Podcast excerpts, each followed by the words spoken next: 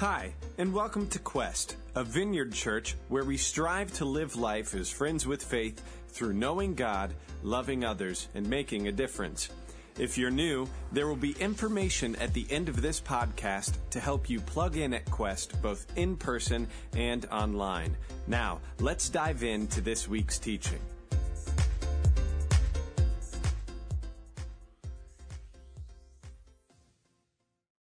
Good morning, Quest. It's great to spend time with you on such a beautiful day.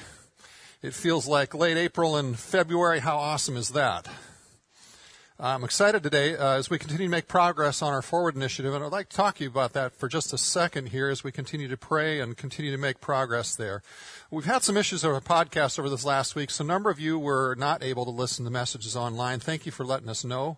We believe uh, we have that resolved now. I'm so thankful to Stephen Barnes and Zach for all their great effort in working with the company to get things fixed, uh, and they'll continue to monitor that in case we have additional problems. So, uh, I was also recently asked. Uh, uh, I also recently asked Zach for some stats, uh, and on our podcast, and I, I, haven't done that for several years. I was actually really shocked to find out, on average, we range over a thousand podcast downloads a week that was uh, really shocking to me because I hadn't checked for a number of years, and last time I checked, we were 100 to 150 a week, and and so as we continue to make progress in the Forward Initiative, I, I, I got to tell you, I'm really excited about getting to the place where we can update this space that we're in and get it ready for video so we can video the entire service and eventually live stream our services to minister more effectively to our remote listeners. And uh, so we've initiated uh, that project, uh, or actually we're waiting to initiate that project until more money comes in. Uh, we've already had a lot of pledges, and thank you. We're just waiting for more of that money to come in and, and get us to the point where we can initiate that. And if you'd like to help us get there faster, I want to encourage you to go to our website or through the Quest app and uh, just let us know you're going to help us by giving a little more each month uh, to the Forward campaign. Thank you for your generosity on that. As we get into today's message, I want to first ask you a question. If you have pen and paper in your hand, I encourage you to write down the answer. So, not counting your family, or how many close friends do you have? Write a list of your close friends. Again, not including your spouse, your dog, your parents, your siblings, your kids, no imaginary friends, no favorite sports news anchor that you listen to all the time and feel like you're buddies with. How many people do you have that you could get, you could call at 2 a.m. in the morning and be transparent with? That they know you really well and you know them really well. Today, as we begin to wrap, our, wrap up our Refresh series, we want to start the year off by doing a series that could help each of us set our lives and our families up for a really great 2017. And today and next week, we conclude the series by focusing on refreshing our friendships. Uh, according to a study published by American Sociological Review, the average American today has uh, two close friends. And that study uh, showed a full 25% of people have just one close friend. A number of people would say they have no close friends. Now, I suspect we may possibly in this room be slightly above average, but I suspect when I asked you to write down your close friends or to think about that, many of you thought about two or fewer names. And the interesting part of that is just 25 years ago, on average, a similar study said that Americans had six close friends. In two and a half decades, that's a 66% decline. So, what is it that keeps us from deeply connecting in friendship with others? I mean, we know we were created for relationship with God and with others for deep friendship. I mean, even the wisdom of Proverbs 18 highlights the danger of a lack of friendship. It says, Whoever isolates himself seeks his own desire. He breaks out against all sound judgment. In other words, if we isolate and don't have good friendships, we live as selfish fools, harming ourselves and others. See, here's the truth life is better when we live it with deep friendships, and life breaks down when we don't. So, today, in part one of Refreshing Our Friendships, we are going to deal with identifying the common barriers that keep us from vital friendship. And as a church, friendship is one of our strongest values. We continually grow into stronger and better experiences of friendship and relationship with each other and the world around us, and that's what we're pursuing. I, am so proud, even this last week, I heard about another group of men getting together more intentionally, more often, to intentionally seek deep friendship and to grow together. And I just want to say, way to go, Quest, for continuing to grow in that so well. But as, as we get into this, would you just pause for a second with me as we pray and ask God to come and help us continue to grow in this. Lord, we ask that you'd come, that your Spirit would be with us. We know you're here, but Lord, I pray that you would guide our thoughts and our minds and our hearts right now. And that for each of us, that you would help us to see something in today that would help us move forward in deeper friendships, in better friendships, and that we would experience the good that you have for us in that arena in life, both with you and with others around us. In Jesus' name. Amen. Allow me, as we get started, to give a little bit of credit to Rick Warren. I, am borrowing some of the ideas of how he approached talking about this really, truly profound biblical passage that we're going to look at today. See, the heart of the gospel uh, and being a follower of Jesus is he reconciles us and heals us, restoring us back to the way we were originally created to be and all of the goodness that he created. So today, to identify those barriers to deep friendships, we're going to go all the way back to the very first book of the Bible, Genesis, to look at Adam and Eve and examine what broke that original goodness and how that still tends to break and damage our relationships today.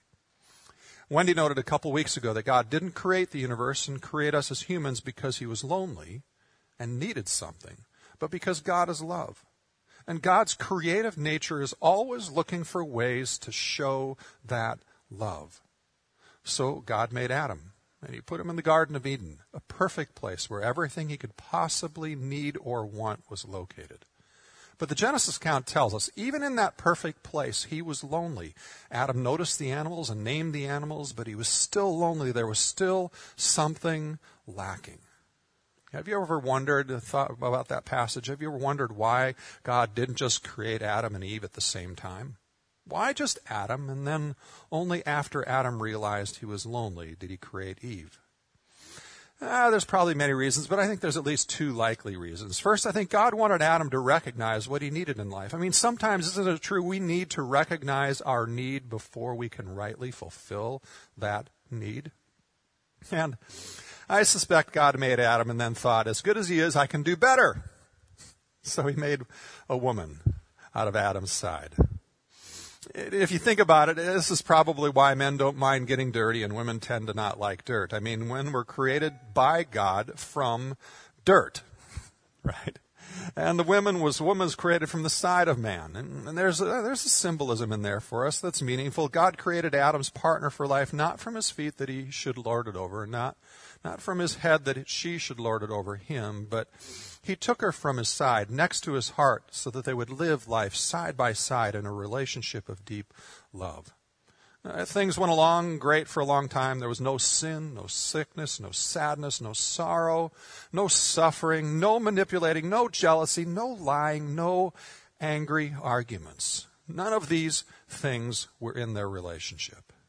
But as the story progresses in Genesis, we see Satan comes to Eve and he says to her, Did God really say, You must not eat from any tree in the garden? And the woman said to the serpent, Well, we may eat fruit from the trees in the garden, but God did say, You must not eat from the fruit from the tree that is in the middle of the garden, and you must not touch it, or you will die. Just one tree is off limits. Everything else is there for the good of Adam and Eve. And Satan goes on to lie to Eve, tempting her to not trust God and become God, the judge, herself by saying, You will certainly not die, the serpent said to the woman. For God knows that when you eat from it, your eyes will be opened, and you will be like God, the sense of jealousy towards God, and knowing good and evil. You see, this is the center point of all temptation in this life. Satan tempts us to believe God is unreliable, lying. His intention in his commands is jealous, evil, withholding the good to which we are entitled. So today, we think we are entitled to sex as we want, entitled to pregnancy and abortion as we want, entitled to the entertainment we want, the food, the drink, the beliefs, the language we want. Because why? Because we say we know better. What we're asserting is that the God who created everything in the universe is incapable of communicating to us reliably through his Bible, or we're communicating that God is regressive, and, we really know better. So we don't need to trust his commands. And if we really think about it, both of those are illogical assertions, and yet so many intelligent people in our world believe these illogical assertions that God is incapable of giving us reliable truth that endures, even through imperfect writers who wrote it down in the Bible. You see, if God can create the atom and the electrons, and, and He can place the planets in orbit, and He can create the DNA in you that brings life and health and growth, then He certainly is capable of giving us reliable communication through the Bible. But Satan always plays to our distrust of God distrusting his abilities, intention, his intentions. And, and he tempts you and I to become our own God, the master of our own universe, and to trust our judgment and our little pea brains more than God's. Eve fell for that line. Let's read more of the story. So Eve took some of the fruit and ate it, and then she gave some to her husband who was with her, and he ate it too. And at that moment their eyes were opened, and they suddenly felt shame at their nakedness. See, this is where shame enters into creation. There had never been shame, fear, guilt prior to this moment. Uh, so it goes on and says, they sewed fig leaves to cover themselves.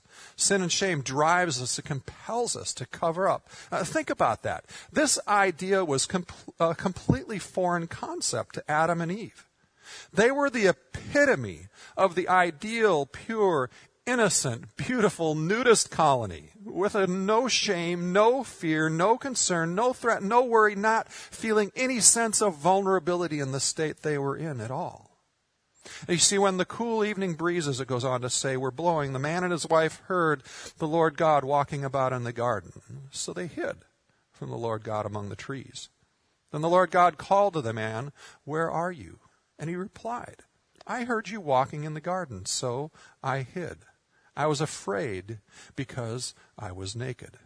Again, we see fear cropping up. Who told you that you were naked? The Lord God asked. Have you eaten from the tree whose fruit I commanded you not to eat? And the man replied, It was the woman you gave me. Uh, does anyone get the humorous irony in that statement? It was the woman you gave me, who gave me the fruit, and I ate it. And then the Lord God asked the woman, What have you done? And the serp- she says, The serpent deceived me. That's why I ate it.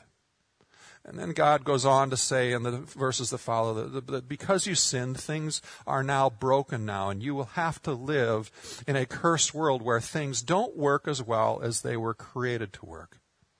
To the woman, he said, one of the things broken will be that you will have greater pain and difficulty with childbirth. And all the moms said, Amen. And to Adam, he says, God, God he says that because you sinned, you and your wife, all the work you do, the soil, the planting, the growing of things, they'll not work as nicely and smoothly as they were created to work. There'll be weeds, there'll be problems, thistles, pain, difficulties. So work will be much more difficult than it was created to be. And so we blame Adam and Eve for weeds in our lawns and our fields today. Uh, there are so many truths in this about the cosmos, about God, about you and I, about how the world works. But today, let's just focus for a moment on the relational truths that affect each and every one of us, whether it's in marriage, in friendship, in family, or in our work relationships. See, within the text, there are three fundamental fears that crop up that become barriers to deep friendship. For some, these fears are strong, maybe even severe, maybe even debilitating. But for others, uh, maybe many of us, they are, they're quite subtle. And you can go through life not easily identifying them at work in your life, but they are there. And if allowed to take control, even subtly, they gradually erode the quality and the continued growth of our, our, our relationships and friendships. See, the first fear is the fear of exposure that makes me stay distant in relationships. Uh, have you ever wrestled with the following questions, especially like after after you're asked to list your friends, like I did a few moments ago, and and you realize that I really don't have any close friends. I don't have anyone I could call at 2 a.m. and be really real with. So the, the question we have to ask ourselves is, why can't I get close to people, or why can I only get so close? You see, it's because all of us wrestle with this fear of exposure that drives us to stay distant, that puts up walls and personal boundaries that others cannot cross and we cannot let down. See, the truth is there are things you don't like and you don't accept about who you are that you fear will also not be accepted or liked by others. So those parts of you stay distant from others. Verses 9 and 10 in Genesis 3 highlight this. The Lord God said, called to the man and said, Where are you? And he replied, I heard you walking in the garden, so I hid, and I was afraid. Now think about this for a moment. Is God asking the question because he doesn't know the answer to already to the question, Where are you?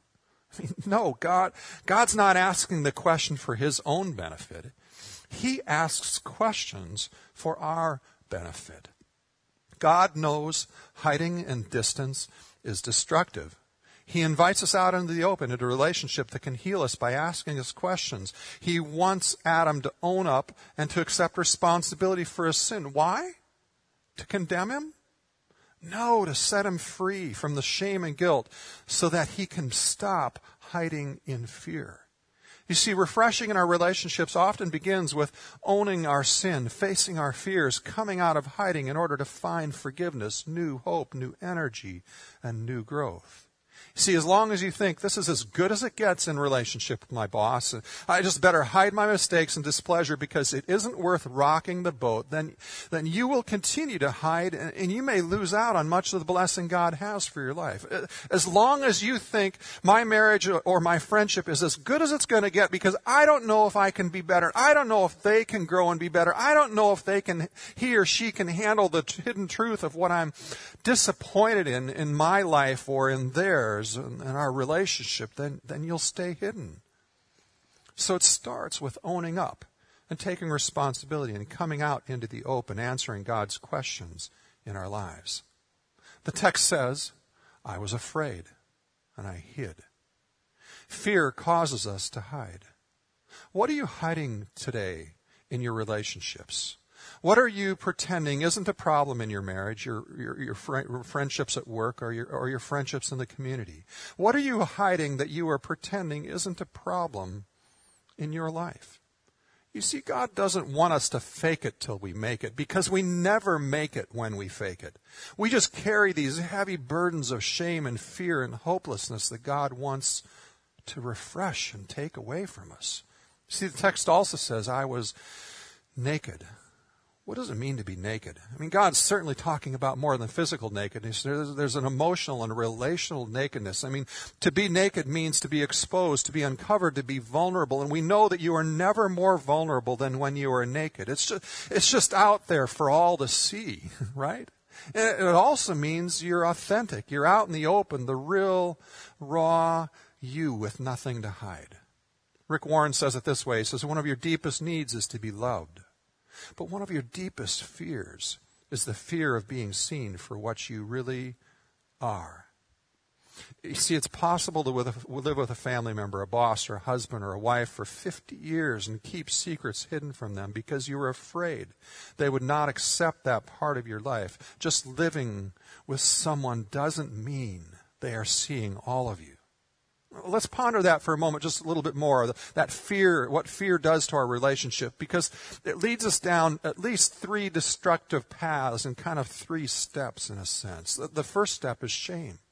We see it in verse 7. Once Adam and Eve disobeyed God, the first thing that entered their relationship was shame. Fear is often based in shame. When you live with shame, you're easily embarrassed. You fear embarrassment more than almost anything, and you are angry and protective of others when embarrassing things happen. Shame makes you self conscious, nervous, fearful of being humiliated. So you avoid at all costs any risk or any situation that could result in embarrassment. You may even be resistant to asking for help when you don't know something for fear of embarrassment.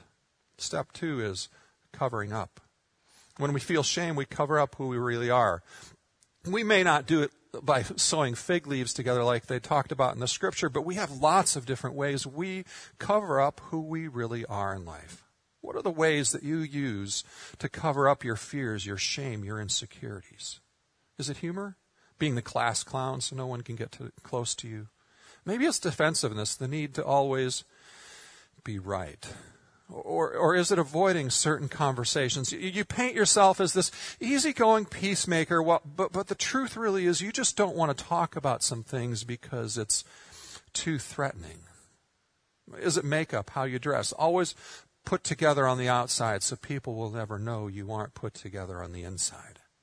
Uh, is it family rules about which you can and can't talk? The, the, those rules that say you can talk about this, but you can't talk about that in public. And, and, and you know those rules because if you break them in your family, all hell breaks loose in, in either anger towards you or your family freezes you out. And, and, and yet sometimes you hear other people talking about those same things that your family says you can't talk about in public, and, and you just wish you could talk about it openly like they do.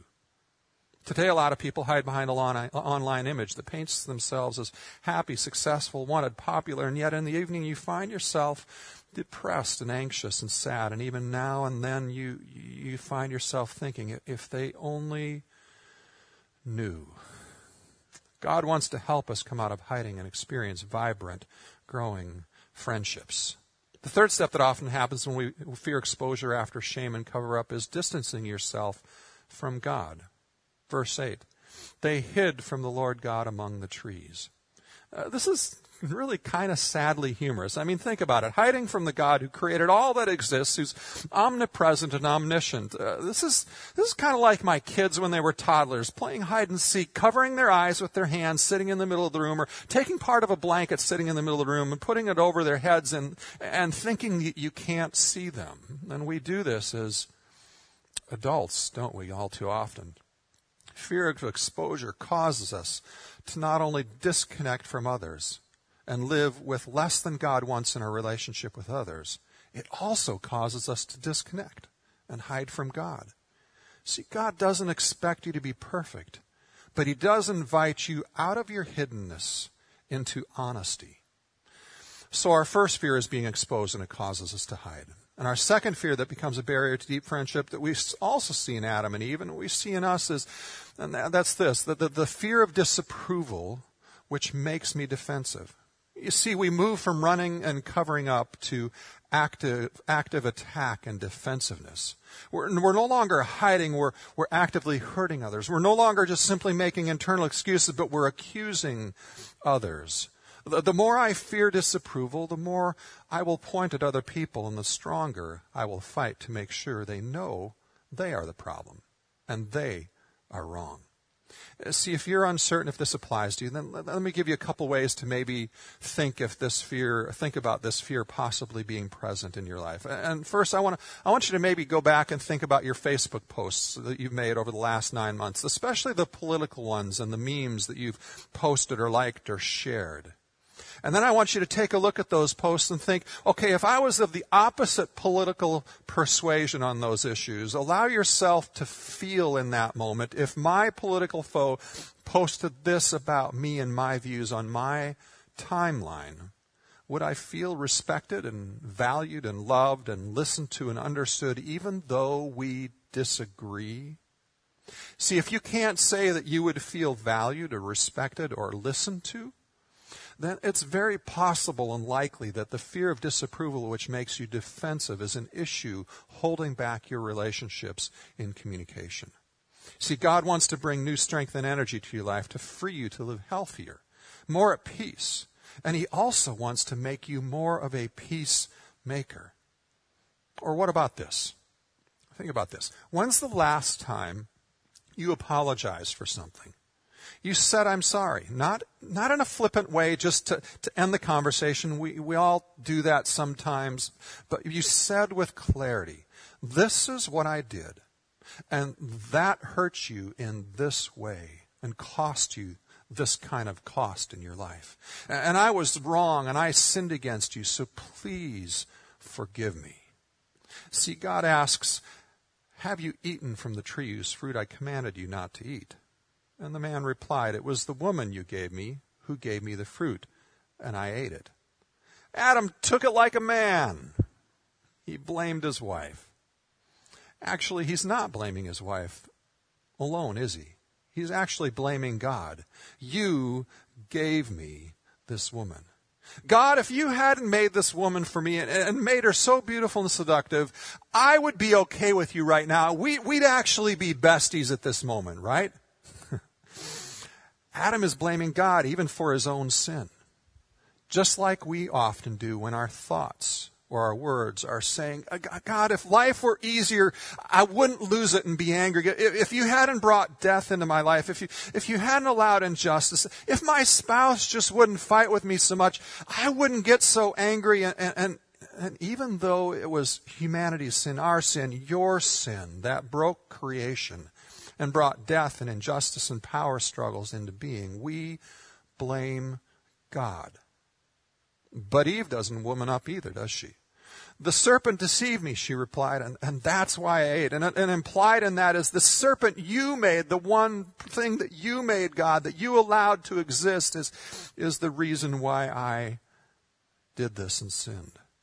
You see, our fear of disapproval makes us defensive. It happens at work, it happens in marriage and family relationships and friendships we are drawn to defensiveness when anyone says anything that hints of disapproval. And even if you start with hiding, you end up eventually attacking back. You accuse, you excuse, you say something sarcastic or whatever it is, and it damages our relationships. My fear of exposure makes me distant, and my fear of disapproval makes me defensive. And the third fear that we find in this text uh, that's a barrier to deep friendship is my fear of losing control makes me demanding. Some might argue, and many do, that the result of Adam's and Eve, Adam and Eve's sin here made them lose control. I mean, they lost control of everything, of their future. They were kicked out of paradise. They lost control of the guaranteed production of the crops in the ground. They even lost control of their very own life and bodies as sickness and death now came into the world. Uh, see, the more you feel out of control, the more controlling and demanding you typically, typically become. You're driven to get all of your ducks in a row. And frankly, that's okay if you want to get all your ducks in a row right now because my Oregon Ducks are doing really well in basketball. And, and if you want to join me in cheering for them in the NCAA tournament, I'd be just really happy for you to become an Ux fan with me. It's okay if your D, B is before D, but, but you, can, you can join me in cheering for them. Uh, seriously, we start getting more cranky more perfectionistic, more driven when we feel out of control, we easily become dominating, demanding, demeaning, and ultra protective. We see this in Genesis verse 16. It says, And you will desire to control, some translations say yearn for, your husband, but he will rule over you. Some translations say yearn for, others say desire to control. What God is saying through the Hebrew word that He's chosen to communicate this is you will have these mixed up emotions of yearning for love and competing competition of needing control and they'll fight against each other within you. You see, the war of the sexes originated right here in our response to our sin. You see all the misunderstandings between men and women, husbands and wives, boyfriends and girlfriends, female bosses and male employees, and vice versa, all started here. But the issue, in the end, really isn't an issue of control. That's again just what we blame it on. The issue is an issue of trust. The reality is, Adam and Eve had no more control before sin entered the world while they were still in paradise than after sin and brokenness and its effects became a part of creation. They were never in control. But something did change. And what changed was pure and simple their trust in God. See, all three of these fears represent a brokenness of our trust in God. We don't trust who God is. We don't trust uh, who God made us to be. We don't trust God's order within reality. We don't trust God's intent to care for us fully and to be good to us. We take our trust away from God and we put it in ourselves, judging God, telling the God the way it should have been or the way it should be. God, I will follow you if you just prevent this bad thing from happening to my wife or daughter or sister or my brother or somebody dying from a disease. God, I would follow you if you just made my boss fair and did away with injustice, oppression, and unfairness in general. See, the way we refresh our relationships with others and with God both is to take ownership of our lack of trust and to accept God's invitation to come out of hiding and face our fears. And that's only possible when we regularly allow ourselves to receive and soak in God's love, which is the antidote to fear. 1 John 4 says it this way it says, Perfect love expels all fear. Okay, I get that. But that, that's kind of a cliche, right? But the text goes on and says, if we are afraid, it is for fear of punishment. And this shows that we have not fully experienced his perfect love. See, we hide because we fear punishment. We hide because we are uncertain of the response God or the other person we're dealing with is going to have toward us. So we hide and distance ourselves from others. And we need to challenge that. And John shows us how to challenge that. He says, We love each other because he loved us first. See, we don't trust in our relationships because our fear has clouded the track record in which we can trust. All the times God has initiated love toward us directly or through people around us. Uh, certainly in our relationships with other people, there are instances of abuse that have gone on where that track record of trust isn't there with people. But, but if we're honest, the majority of our friendships and relationships we have, there is a track record that is there. We just don't see it or pay attention to it as much because of the cloud of fear.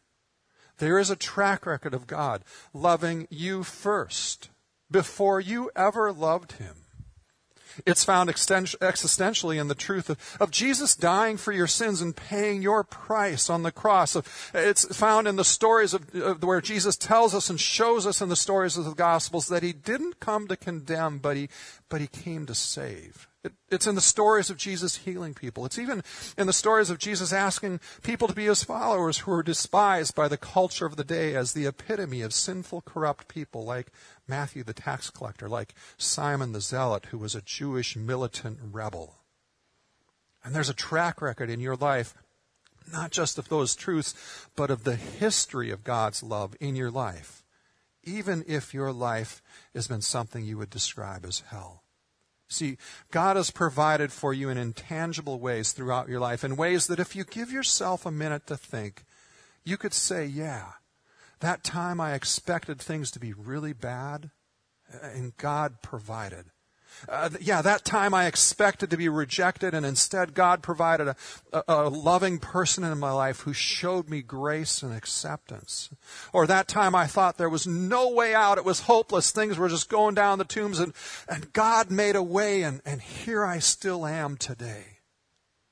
And what happens often is our fear and lack of trust takes the wind out of our sails, of our relationships, whether friendships, bosses, marriage, or, or family. So we lose sight of the track record and instead we hide part of ourselves. We accuse, we lose trust, whether it is with God or with those closest to us. We focus on the cloud of doubt rather than on the history, the track record, the, the good of others and God loving us first. We love each other, even it says, because he first loved us. See, how you think about and experience God's love, how well you recognize that track record of God's love toward you affects how you love others.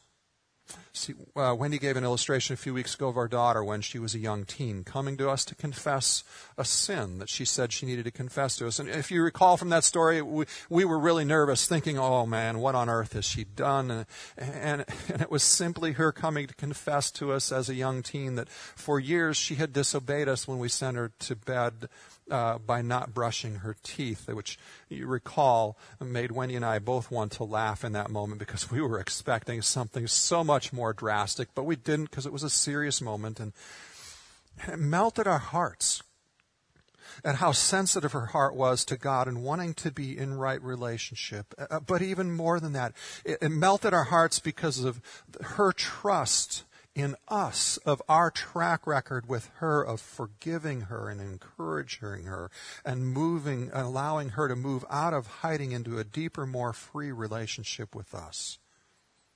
And you may recall Wendy's point made from that story. Why is it that we hide? When confession and coming out of hiding so often brings joy, freedom, relief, and peace to us.